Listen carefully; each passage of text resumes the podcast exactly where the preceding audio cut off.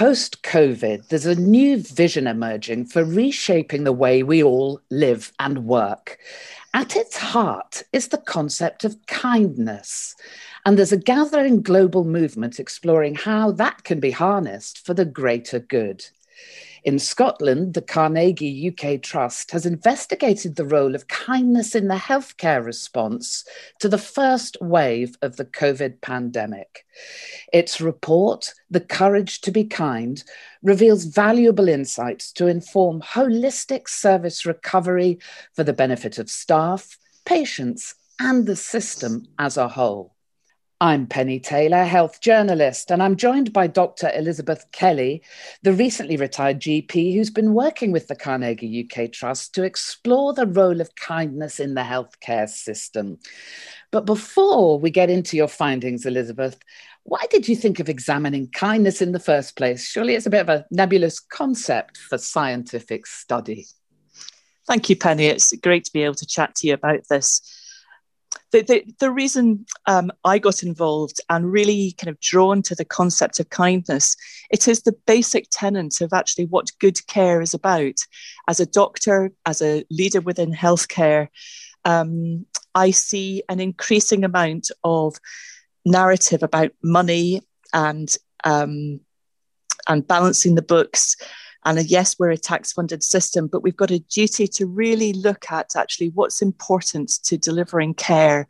And kindness and humanness and the relationship of, of that is fundamental to both why people come into the care service to deliver the care, but also to the care that people experience. How did you go about the research?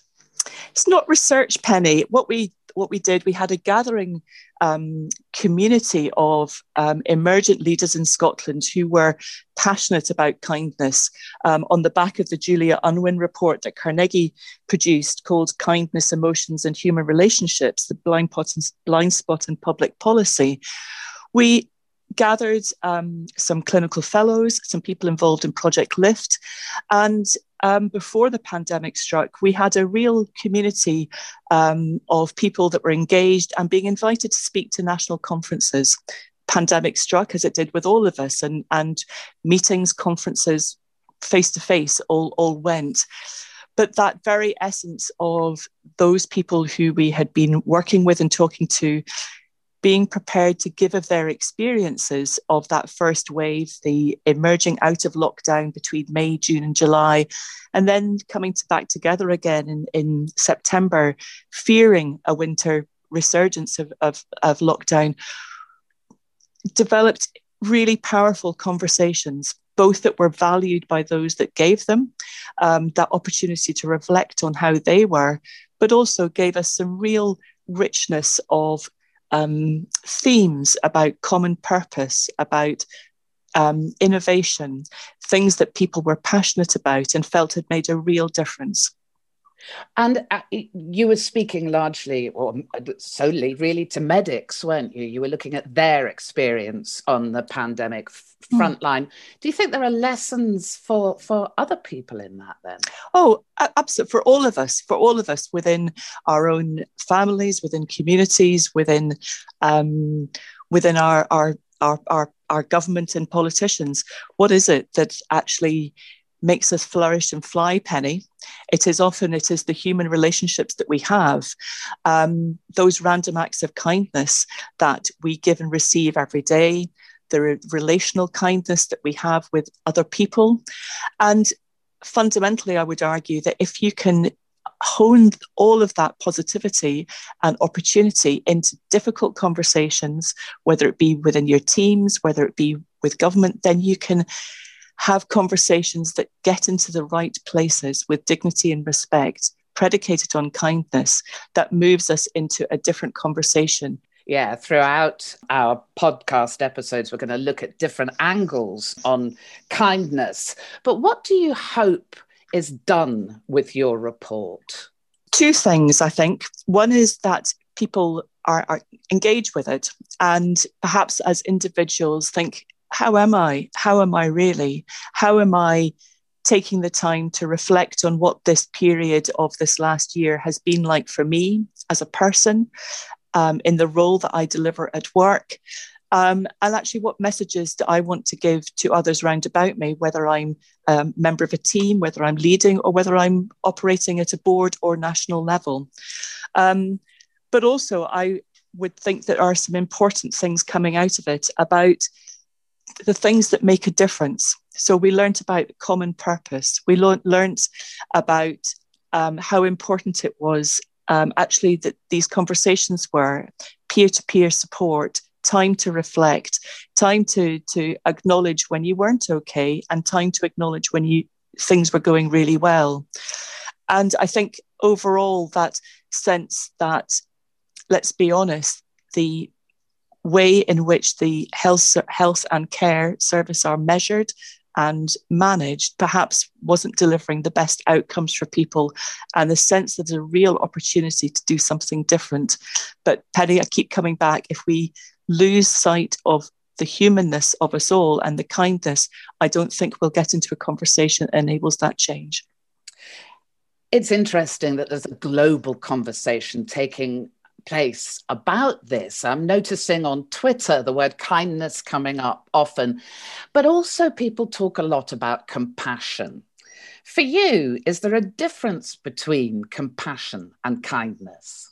Yes, I think there is. Um, if you look at the dictionary definitions, which um, so compassion is something um, is about deep listening, but it's also about that sort of um, you give of compassion to somebody in a difficult situation or certainly in my my role as a gp you hope to be compassionate have empathy have some um, it's it's a it, it's not an i don't say it's an equal relationship whereas kindness is something that is transcends everybody. Everybody understands kindness and i think it is about recognizing this is also kindness to, to those that are delivering care as well as those that are receiving care there's an interesting uh, concept as well being talked about, which is radical kindness. What's that?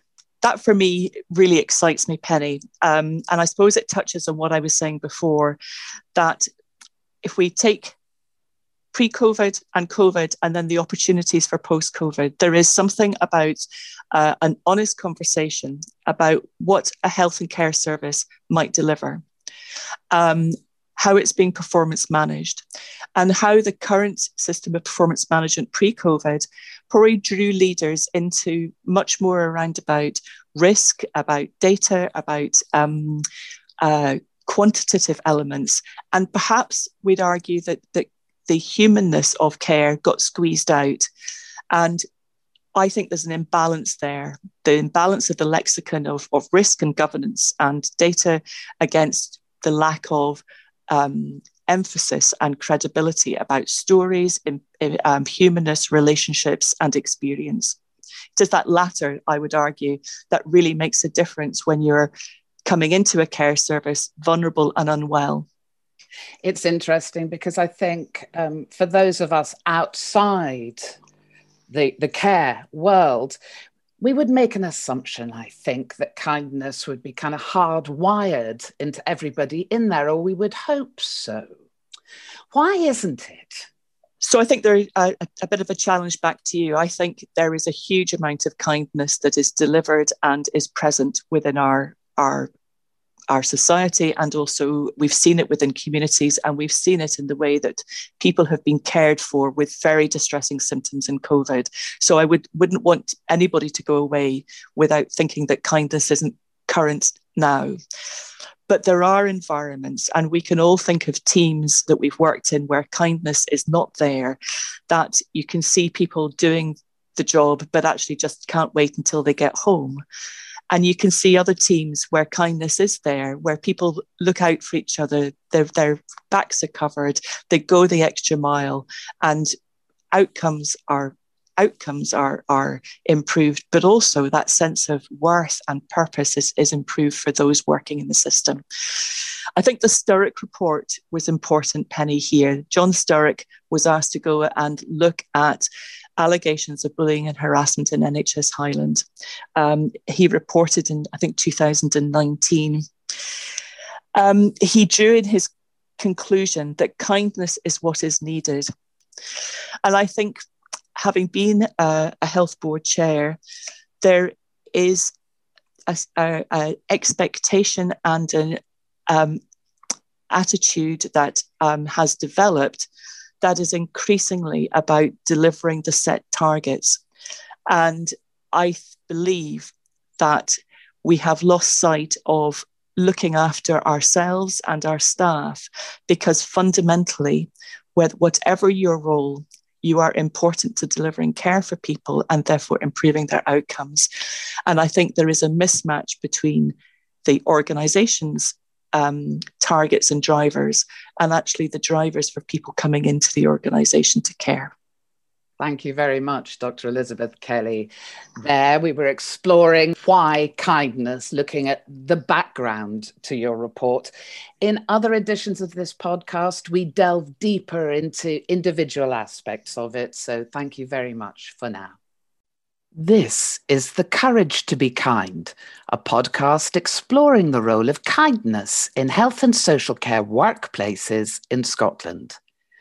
More episodes and more information can be found on the Carnegie UK Trust website at www.carnegieuktrust.org.uk.